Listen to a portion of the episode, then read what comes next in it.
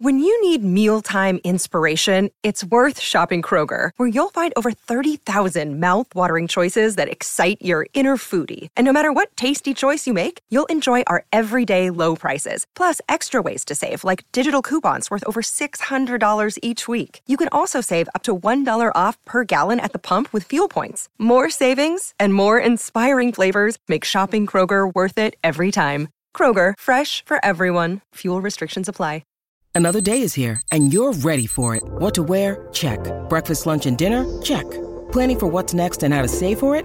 That's where Bank of America can help. For your financial to-dos, Bank of America has experts ready to help get you closer to your goals. Get started at one of our local financial centers or 24-7 in our mobile banking app. Find a location near you at bankofamerica.com slash talk to us. What would you like the power to do? Mobile banking requires downloading the app and is only available for select devices. Message and data rates may apply. Bank of America and a member FDIC. Your brain needs support, and new Olly Brainy Chews are a delightful way to take care of your cognitive health. Made with scientifically backed ingredients like Thai ginger, L-theanine, and caffeine, Brainy Chews support healthy brain function and help you find your focus, stay chill, or get energized. Be kind to your mind and get these nootropic chews at olly.com. That's O L L Y.com. These statements have not been evaluated by the Food and Drug Administration. This product is not intended to diagnose, treat, cure, or prevent any disease. Welcome to the New Books Network. I'm Caleb Zakarin, Assistant Editor of the New Books Network. Today I'm speaking with David Craig, Clinical Professor at the Annenberg School at the University of Southern California. We're discussing his new book, Apocalypse Television How the Day After Helped End the Cold War. On November 20th, 1983, more than 100 million people sat down to watch the TV movie The Day After. The film imagines a nuclear war between the United States and the Soviet Union focusing on the lives of residents in the small city of Lawrence, Kansas. This book examines the tumultuous creation of the day after, and its creator, Brandon Stoddard's mission to make such a controversial film for television. Apocalypse Television also examines the film's impact, including political skirmishes about the film's message and its impact on then President Ronald Reagan's rhetoric. David, thanks for joining me today on the New Books Network. Caleb, it's it's a pleasure. Thanks so much. I really do love your your network. I love the podcast. It's awesome. Of course, you know, we love to hear that. We, we, you know, we love to have have fans of the network on. It's it's always uh it always I think makes for for better interviews uh because you you know to expect. But but before jumping into the book, uh, I was wondering if you just tell us a little bit about yourself and your background. Sure, it's a little bit of a winding road. I uh, I actually spent 25 years in Hollywood as a TV movie producer. So TV movies were at the very ethos and core of, of what I grew up wanting to do and what I got the pleasure to do. I made about 30 of them in my career, mostly as a network executive. Um, and then I transitioned um, into academia, starting off um, just as a teaching professor, adjunct faculty, teaching courses on how Hollywood works and then how global Hollywood works. But then I went back to college and got my PhD, started uh, doing research. And one of the projects that um, came up in my dissertation was this um, kind of incredulous story of the day after and the and the backlash and the the impact of the film. And I spent 10 years trying to figure out what's the best way to tell that story because it kind of blew my mind. So uh, I've written a bunch of books about other topics, and I do a lot of research around social media and creators and influencers and um, how they operate differently from Hollywood. Um, but this was a chance to finally tell this story that to me was the ultimate example of the power of entertainment to transform hearts and minds. So in today's age of thousands of TV channels, unlimited streaming, and the democratization of entertainment, as you, as you alluded to there uh, in your in your interests, you know, it's difficult to remember what television was like in the early 80s. I certainly don't remember it. I wasn't alive. But can you paint a picture for listeners about what television was like more than 40 years ago? Sure. Just to confirm, we're talking 1980s, not 1880s, right? Yes, 1980s. Yeah, I, I, I, I don't. I think 1880s television was a little a, little slower, maybe. Yeah, it wasn't. there are a lot of people going to the moon, maybe. Um, so um, yeah, this was so we t- we use the phrase today peak TV to refer to the fact that there are uh, until COVID came along, there were almost 500 scripted television series being made. But in fairness, the best use of that phrase peak TV is 1983 when there were really only three TV networks that people could watch. There were some people who had signed up for early nascent cable, which had been kind of sputtering. um, and trying to get off the ground. There were a few people who had to get satellite, mainly because they couldn't get broadcast. But for the most part, 90 plus percent of the of the of the country tuned in not only through broadcast public airwaves that were controlled by these three networks. But um, that was the uh, one executive referred to it as we, at that time, television was the only book on the shelf. We like to think that Americans were reading papers and newspapers, but and listening to the radio. They were, but mostly for different reasons. They turned on their television in the, their only place they could, which was in the living room, and tuned in to see everything from the evening news to game shows, to primetime sitcoms, to the occasional made for television movie, some of them actual major, massive water cooler events that captured the imagination of the entire public, and that included this film. So, the central figure of your book is Brandon Stoddard. So, I was wondering if you could introduce to listeners who Brandon Stoddard was and why he was such a successful and interesting TV executive. Sure. So Brandon Stoddard is kind of like a wonderkind. A lot of what we think of as television, a lot of the formats and genres of television are the ones that he launched, created, and succeeded at.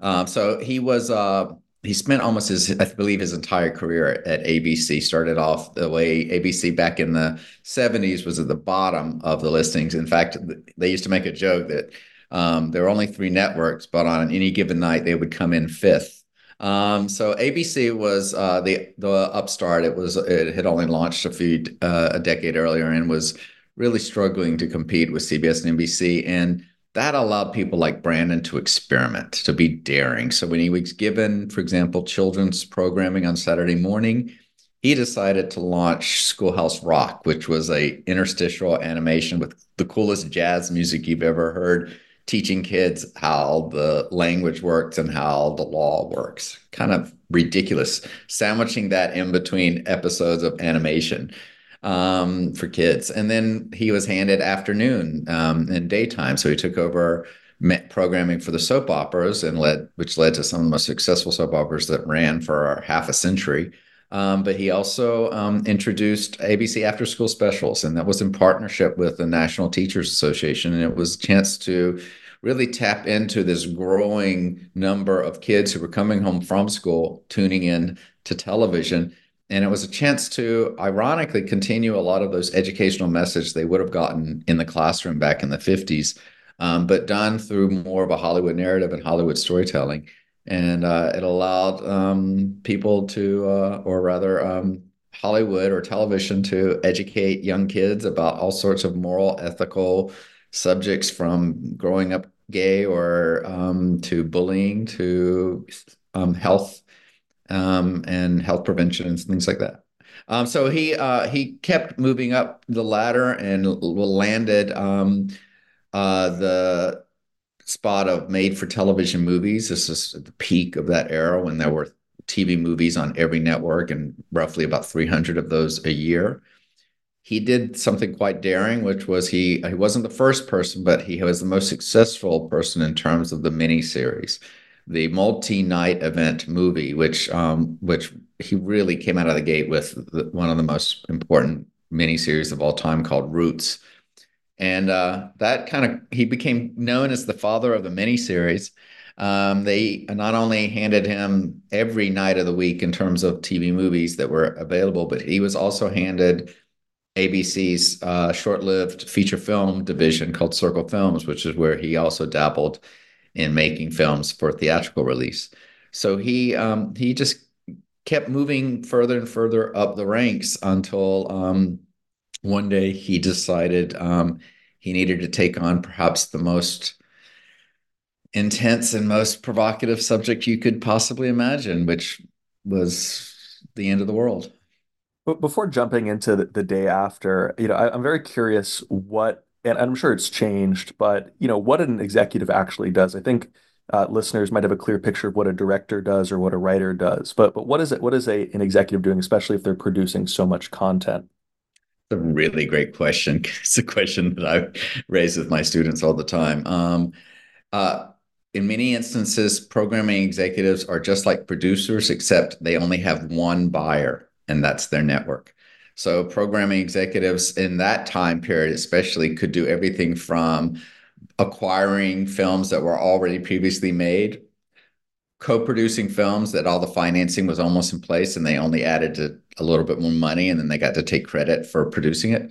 To originally conceiving the entire idea for the movie, hiring producers to go out and make the movie on their behalf, and supervising supervising every aspect of the movie from the inception of the of the story to the development of the screenplay to overseeing every aspect of production from afar, which meant watching dailies every day, to sitting through every single cut of the film, the director's cut, the producer's cut, and giving notes but one of the key things that distinguishes a programming executive from a producer is that they also have to work in house with their marketing and PR department. Once producers make the movie, they often have very little involvement in the actual selling of the movie. It's the job of the network or the cable network or today the streamer network to get people to show up to see the movie. And that's often something that's rarely discussed. So, on top of being effectively an in house producer for the network, they are also the liaison with the marketing and PR department to ensure that the movie reaches the broadest possible audience. And that can be often a bigger task, more important and more complicated than the actual production itself. What inspired Brandon to create the day after? Just transitioning back to talking about the contents of the book, I think I think that that's a helpful overview about you know what his role might have been when he was thinking about this show. So so what inspired him really to create the day after? So Brandon had been haunted by the success of Roots and was desperate to find a concept that was so large and so provocative that it would get the attention of not only every newspaper and magazine in the country like Roots did, but more importantly, pull in an even bigger audience. It was almost a curse in a way. Um, but then one day he went to see a movie called The China Syndrome, which imagined a fictional account of a nuclear meltdown at a nuclear power plant. Um, and it was a concept that, quite truthfully, most people in the audience and out in the world hadn't even con- contemplated because we knew very little about nuclear power plants. And he witnessed a what if scenario of what if a nuclear power plant would melt down. And he walked out and said, Well, why can't we do what if America was hit with a nuclear attack? But here's where the twist the twist is three weeks later, the China syndrome became true. Three weeks later, Three Mile Island in Pennsylvania witnessed a nuclear meltdown. And suddenly Brandon Stoddard went from what was, hey, I think I figured out the best high concept you could imagine for a movie to, oh, crap. This is not really just another fictional piece of entertainment. This has a larger purpose and mission at that time, and it's really important that audiences understand at that moment, everyone assumed that it was inevitable that we would have World War III, that we would all witness a nuclear attack, and that it would cause tremendous, you know, destruction and the collapse of society. In fact, most polls of Americans at that time pretty much said rather fatalistically, oh yeah, we're going to, you know, we're all going to die in 5 years. I mean, this was literally the way we walked around. Almost com- if we thought about it at all, we we and most people quite truthfully were inured. They didn't even want to contemplate it. It was such a science fiction concept. But for those who did think about it, it was understood matter of factly that there's no way we could continue with the um, the arms race that we were having with the Soviet Union um, the proliferation of nuclear weapons at level 10, 20 fold more than we would ever possibly be able to use. Um, the continued modernization of those weapons, the, the growth in the size and scale of the destruction. And at that moment, even scientists were starting to really contemplate the fact that it wouldn't require more than a few bombs to lead to what they called nuclear winter, which was the full destruction of the environment um, and all that was on top of the extraordinary risk to society. What happens when all our food and all of our water supply and all of our you know leaders are all wiped out in the flash of a of a bomb's eye? And so um, suddenly this went from a high concept movie that he thought could get a lot of attention to a um, almost a uh, Cassandra-like myth mission to to raise the alarm and really kind of break people out of that stupor, believing that it was inevitable or that they didn't have to worry about it. What was the development and production like for the film? Who were some of the other people primarily involved besides Brandon?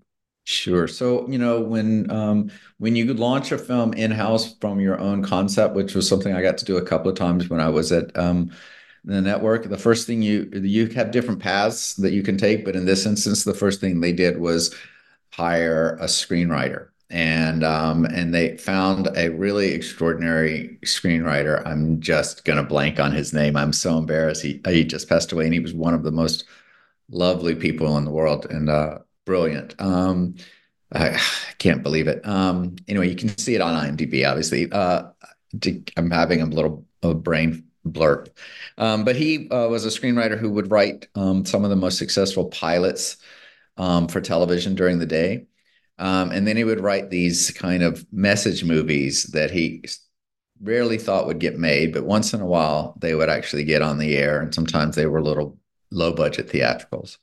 Um, but he was asked to um, come in and tell this story of the the effect of the bomb hitting, but he was told, "Do not make it a war movie."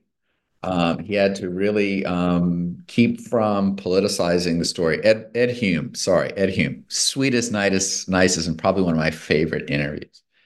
So it turns out Ed Hume was already sympathetic to the story, had um, witnessed a lot of the rise of the nuclear freeze movement out there, um, but kind of came in with his own vision for the movie, which turned out to be exactly what ABC was looking for. Let's not set this in the White House or in the Pentagon or in Europe. Let's not show um, people, you know, the the political aspects of the story. Let's make it literally as banal as possible in a soap opera set in this small Midwestern town surrounded by missile silos and therefore very likely to be the one of the first to get hit. And let's bring audiences into the story the way you would a soap opera. Characters going about doing some of the most banal things you could imagine, getting ready for a wedding and pondering about having sex and going to a barber shop and grocery shopping. Um, and then boom, the world ends, and then you watch the disillusion of the world for the next hour of the show. So yeah, um, they got the screenwriter. Ed Hume wrote the script, and then he um, turned in a first draft. And from every account, it was so brilliant that that Stoddard wept and immediately said, "Yep, that's what we're making. We're going to do this," which rarely happens. Usually, you go through many, many, many drafts, sometimes multiple writers um, he called up Ed Hume to say, um, "Guess what? We're making your movie." And Ed Hume was absolutely despondent, and and Stoddard was a little confused. He's like, "This is good news. Why, why were why are you, why do you sound so depressed?" And and Hume's response was, "Just imagine what it's like growing up every day thinking about the end of the world." Um, so um, the uh, um, next step was to bring on a producer, and they brought on a brilliant producer who's gone on to have a very long and successful career named Robert Papazian. In this instance, this was he was an executive producer who was really charged with just keeping the train on the tracks and making sure they deliver the film, and that meant bringing all of the pieces and the elements together. And the next obvious big step in the process was to find a director. And they were dedicated, committed to finding a feature film director who could bring them not only that cachet, but would have a vision for bringing a larger scope and scale for this movie. And that's when they came across Nick Meyer, who had just produced this phenomenal, successful Star Trek II, The Wrath of Khan. Um, things go a little crazy from that point. Um, Nick was um, a brilliant uh, but obstreperous kind of director who had a very strong vision for the movie he wanted to make. Um, did not necessarily always align with the movie that the AB that the network wanted to make or that Brandon wanted to make. There were also a number of really key executives that worked for Brandon in the programming department. Stu Samuels and Steve White were very very much a part of the making of the project and. Uh, and then the movie went on from there. So that's a little bit of the what we call the development process for the movie um, before it actually went into production. Yeah, I, I saw that that Nick Meyer is also uh, famous for writing a Sherlock Holmes novel where um, where Sigmund Freud helps Sherlock Holmes overcome an addiction to cocaine, uh, which I found yeah. pretty amusing. Nick is kind of amazing because he he has been able to toggle between um, uh, writing books and screenwriting and directing. Uh, he's truly one of the most brilliant and, and uh, learned men I've ever I've ever encountered, and I've met been fortunate to meet a lot of talented people. Um, it, this was definitely though a uh, unfortunately an oil and water event where sometimes you get a brilliant creative uh, person clashing with another creative person and you lose some respect and things go a little dark and uh, that's pretty much what happened with the the making of this movie the the film started coming in the daily started coming in the network was immediately concerned that this was going way too slowly and even too dark and uh, they had some strong concerns even though they loved the script there were a few scenes that they, they thought they could not get away with. There were some really ridiculous notes quite truthfully and this is true of every movie that ever gets made is other people come in well intentioned, trying to preserve the network from any sort of backlash, but end up making some truly absurd kind of request to change lines or cut scenes or to limit the amount of death and and misery in the in the film and Nick was having none of it. He had signed on to make this one movie and that was what he was determined to make and um, once the um, director's cut, or at least the first or the full director's cut came in, it was, um, and this is where we get into a lot of uh, of of uh, different opinions. But from Nick's point of view, the network loved it, but couldn't continue with a two night version, which was the original plan because no advertisers were coming. From the network's point of view, it was terrible. It was a dull, slow, boring movie and took forever to get to the actual event, the bomb. And they knew that once, you know, the bomb went off, they weren't going to get audiences to come back. So they decided to turn it into a single night event. And um, things didn't go well from there. Um, the cut didn't get to met to the network satisfaction. Nick got taken off the movie, and he has written very openly about how that um, led to his, such deep depression. He contemplated suicide. It was uh, hardest thing in the world, as you could imagine, is that you dedicate a whole year of your life to making what you think is perhaps the most important story you could ever make, and then you get fired. I mean, that's that's kind of brutal. Um, but from the network's point of view, their job was to make the most powerful, compelling movie they could, and they just had creative dis- disagreement. But um, things get really interesting at that point. Things go really uh, in a whole new direction. Um, I'm just going to launch in if that's all right, because um, mysteriously, um, the film found its way into the hands of these two rogue publicists. What I mean by rogue publicists is that these were people who knew how PR worked in Hollywood and had done some PR in Hollywood, but at that time they were actively involved in the nuclear freeze movement and in the anti-nuclear movement. And the a cut of the film landed into their hands and they were given kind of illicit uh, license to go off and run with it. And what they did was they brought the news folks in to screen the movie literally in the basement of their parents' house in Brentwood. Um, they uh, crafted these amazing um, viewing guides and sent it out to hundreds, maybe even thousands of activist organizations that were aligned around trying to bring an end to the arms race. Um, there were just an infinite number of things. It was like a two man team who just um, hijacked the film and turned it into a cause. And the combination of their work, the combination of the extraordinary concept and execution of the film itself, um, obviously, there were people over in ABC who are eager to market and promote the movie, despite the fact that it was causing a huge amount of, of backlash out in the public sphere. Um, these all kind of culminated in making this the most most watched TV movie of all time. From the outside, the drama continued to accelerate because this was the era of the Reagan Revolution. There had been this alliance between the um, neoconservatives, who were very aggressively interested in American um, global domination or success. There was an alliance with the evangelical movement led by people like Jerry Falwell and the Moral Majority.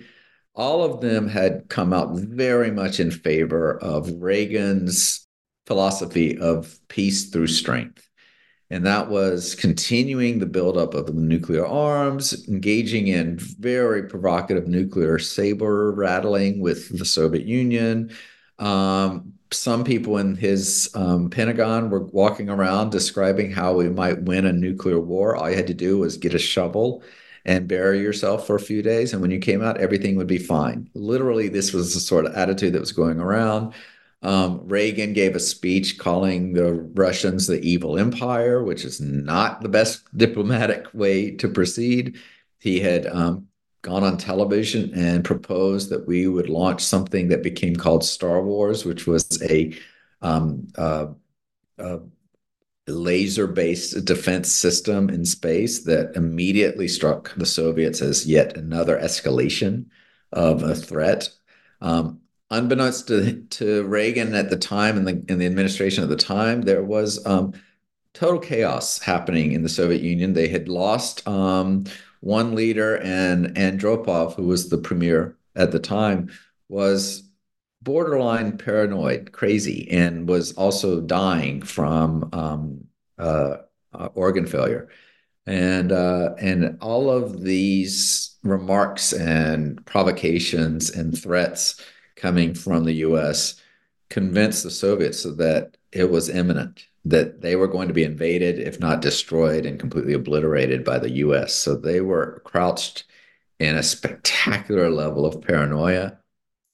And there's one more part of this equation, which is that um, at that ex- at that time period, all of our weapon systems were being converted from analog into digital, and there were just countless countless moments where we were literally one button away from World War III.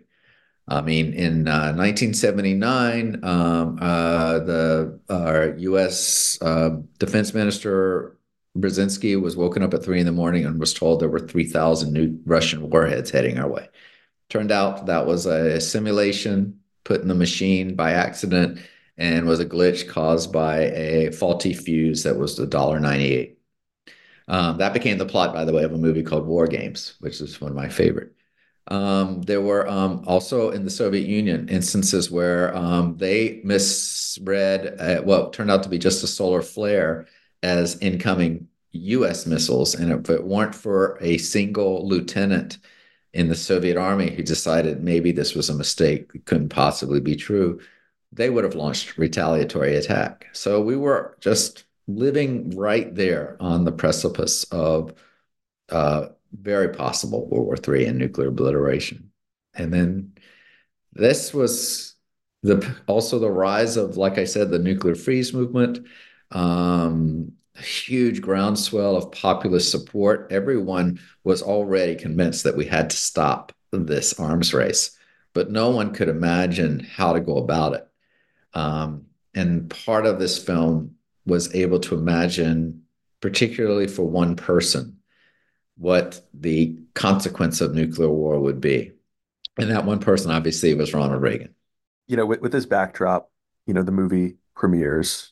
Without giving everything away, can you tell us a little bit about the film and you know maybe maybe give a, a brief review? What do you what do you actually think of the film? Is it a good movie? Is it um, even the filmmakers do not think it's a good movie. In fact, um, Nick Meyer would often say, "I didn't, wasn't trying to make a great movie. I was trying to make a movie that was almost banal and meaningless and boring until suddenly all of that banality just came to a f- fast end."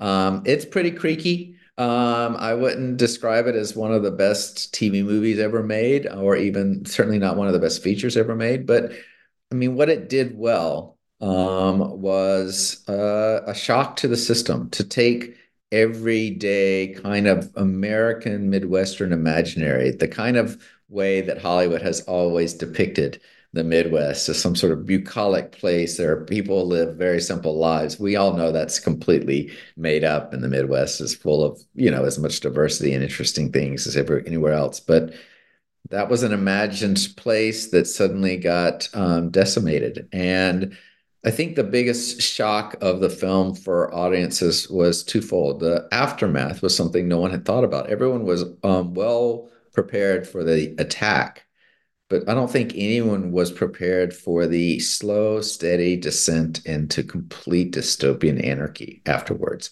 And it was unrelenting. It did not have your cinematic Hollywood happy ending by any stretch of imagination. It has a very, very bleak ending. But there's one more part of that night that I felt obliged to talk about, which to me is the one two punch of what made this evening the most important night of television in history and that is um, after the movie aired, um, a ABC News aired a special called Viewpoint. It was hosted and produced by Ted Koppel, and it was a kind of a uh, unusual format, which was a uh, kind of a live debate that also had audiences calling in or asking questions um, for the debate participants. So in some ways, it emulated, simulated a kind of interactivity that we now have from you know American Idol. Really, you can all come in and vote for your favorite singer. Here was here was a chance to vote for your favorite public intellectual. And sitting around the table were some of the most powerful public intellectuals of our day, from Elie Wiesel to um, William F. Buckley to George Shultz, um, the Secretary of State. Um, and they were all sitting around and they proceeded to have what to me is the most terrifying thing you could imagine a completely academic, cerebral, civil debate as to whether or not they believed the world would end from a nuclear attack. It was, to me, infinitely more frightening than what they had witnessed. And Ted Koppel does this amazing, miraculous job of segueing the audience. He literally says, he opens up the, the viewpoint special and says, Everyone get up, go look outside your window. As you will notice, we're still here. we didn't just all just see society crumble in the wake of a nuclear attack. This was fiction, it was fantasy, but it's a little bit like Dickens' Christmas Carol. It was a what if scenario that we need to take very seriously. And tonight we're going to discuss whether or not fiction could become fact. And um, you watch these people carry out this debate, and you think, are, are, am I really happy? Is this really happening? Are we literally debating will the world end or not? And to me, that was the punctuation mark. That really was the most brilliant coda for everyone. And it had a huge audience. I mean, if there were over 100 million people for the movie, there were close to 70 million who watched this special.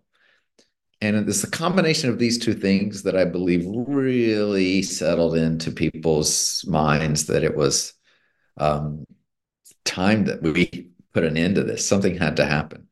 Um, but just to go back to um, how did it really land and how did it really change the world? Well, it turns out um, that that takes us a month earlier before the movie even aired.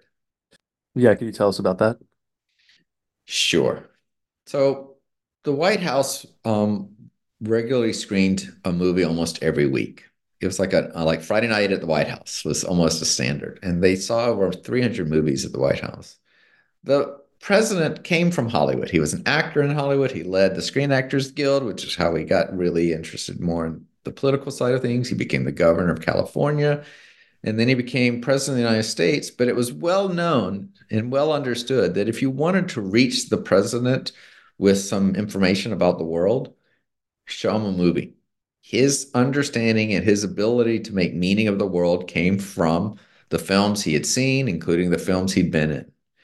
And um, in many ways, it's not an insult to say that because it's a lot of what goes on in our world today. A lot of the way we make meaning of the world is from our social media and the what sits in the palm of our hands that we're, you know, scrolling up or swipe, swiping left or however um, we go through it. So it shouldn't surprise any of us that even the most powerful man in the world was better informed by the world through Hollywood movie making than say, briefing books or policy books or some old textbook that might have been, you know, put on his nightstand.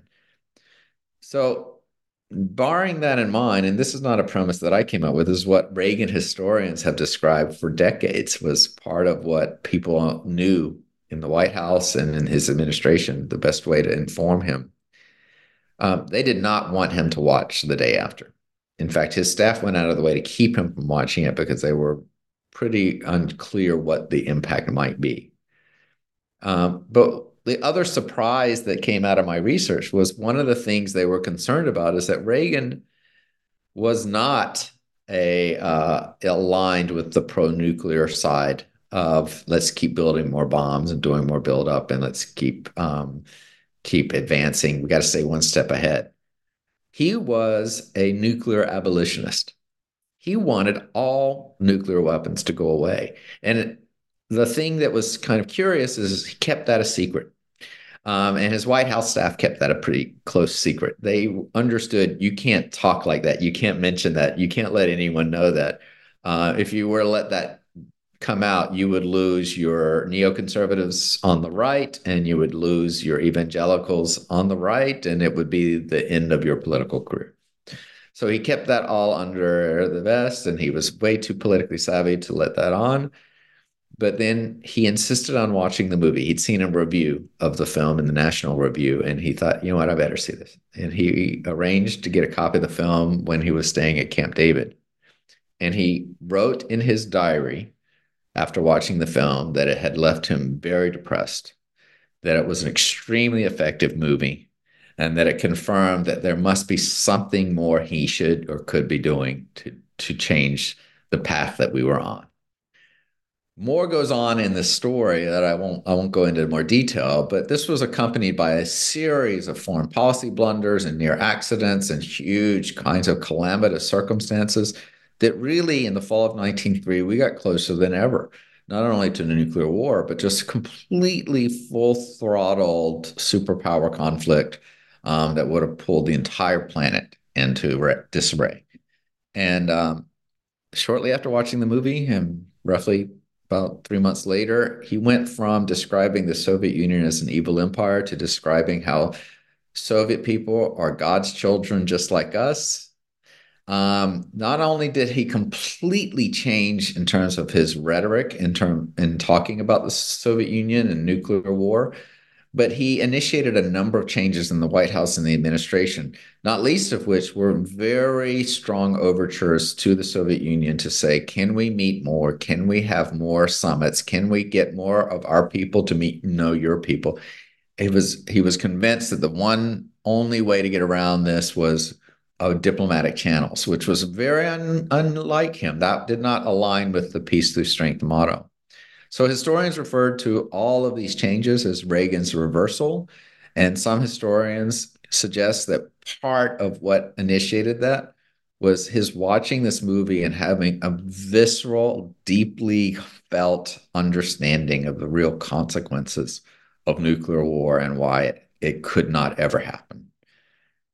So you, you mentioned that that this was, you know, it, his uh, nuclear abolition, abolitionism was something that he kept uh, kept to himself or, or kept within the White House, um, and you know the impact that this movie had on him and his, reversal. Uh, but you know, how, how, did regular American citizens react? You know, in addition to uh, you know interest groups like like evangelicals that you mentioned.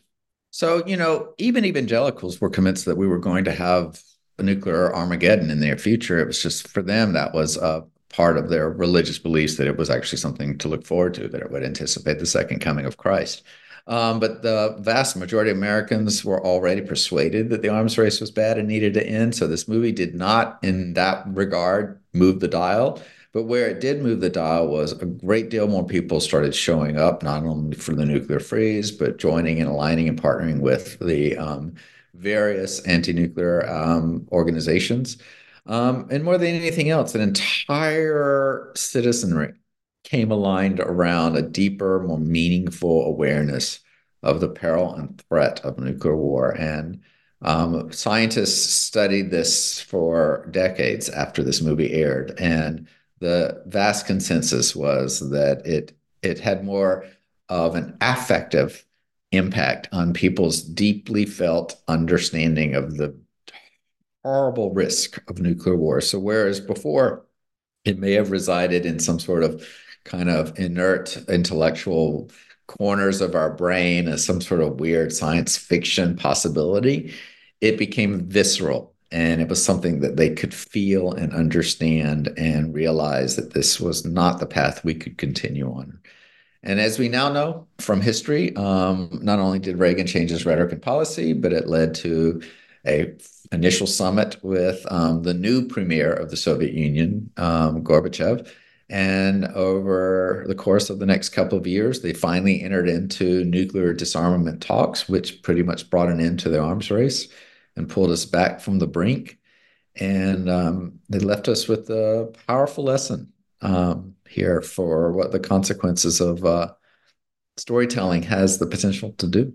What impact did the film have globally, besides the impact on Reagan's rhetoric? Uh, but you know, especially in the Soviet Union, was the film's popularity a strictly American phenomenon? No, no. Actually, what's so fascinating is even though the film aired on television and it hardly had any advertising because so many people were afraid of putting, you know, the only people were the popcorn uh, makers and maybe some, uh, I think, a computer ad.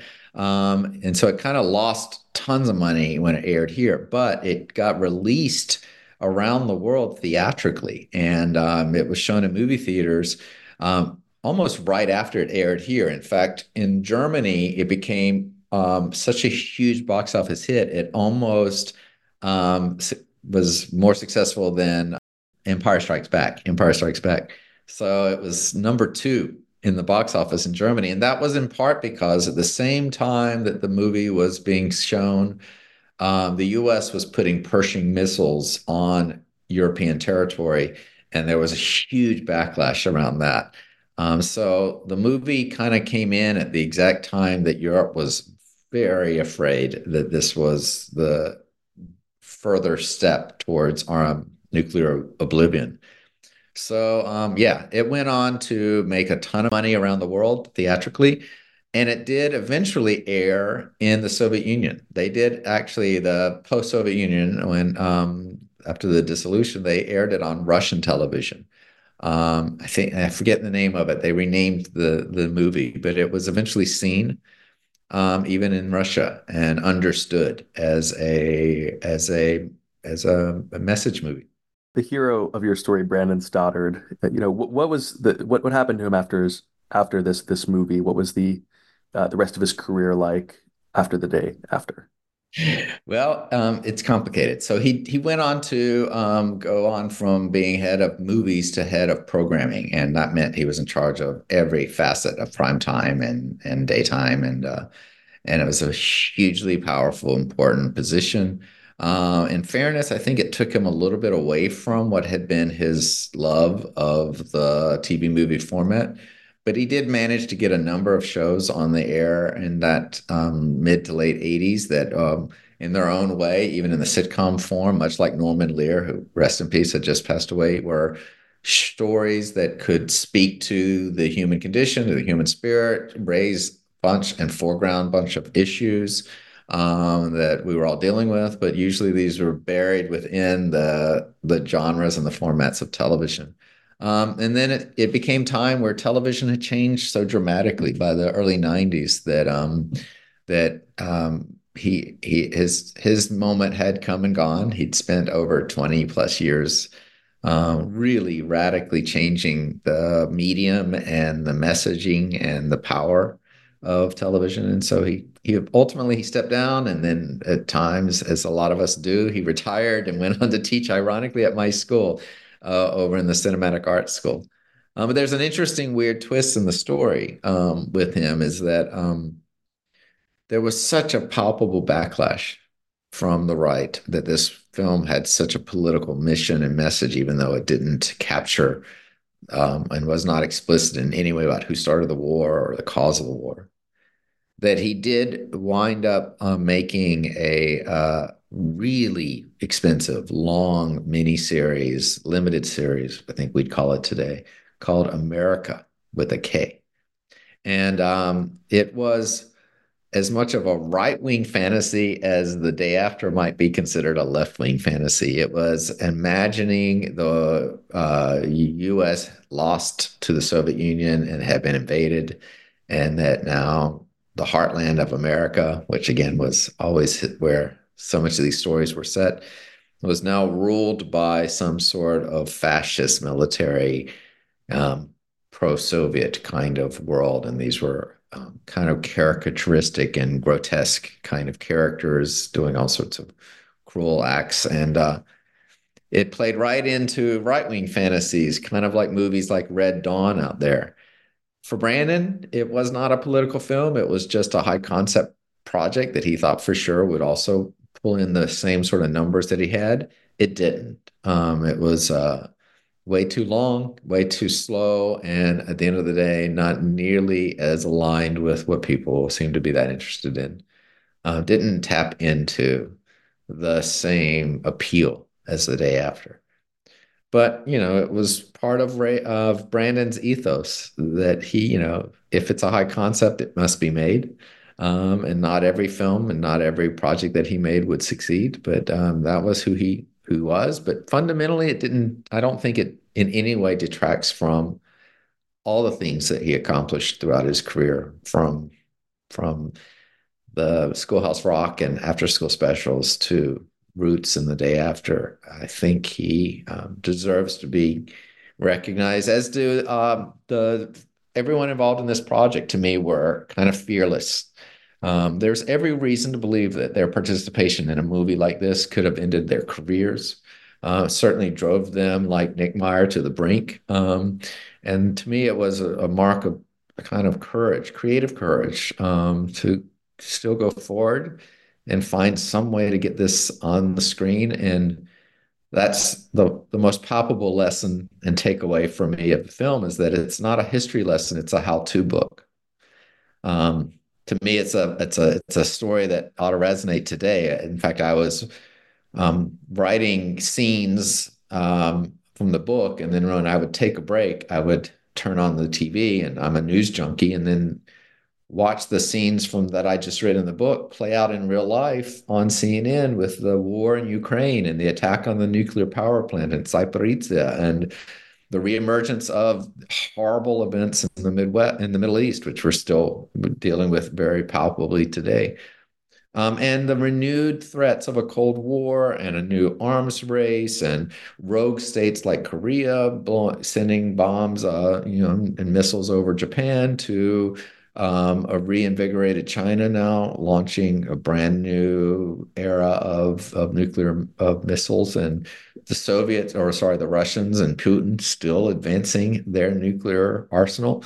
Um, we're hardly out of the the threat of not only nuclear war but of many forms of existential crises from climate change um, to continued conflict and class struggle and yeah. uh, that's where the book takes us to. I hope. I hope is that it's going to come down to storytellers figuring out how to use today's media, social media creators and influencers, to figure out to do what that medium can make available and make possible um, to save the world.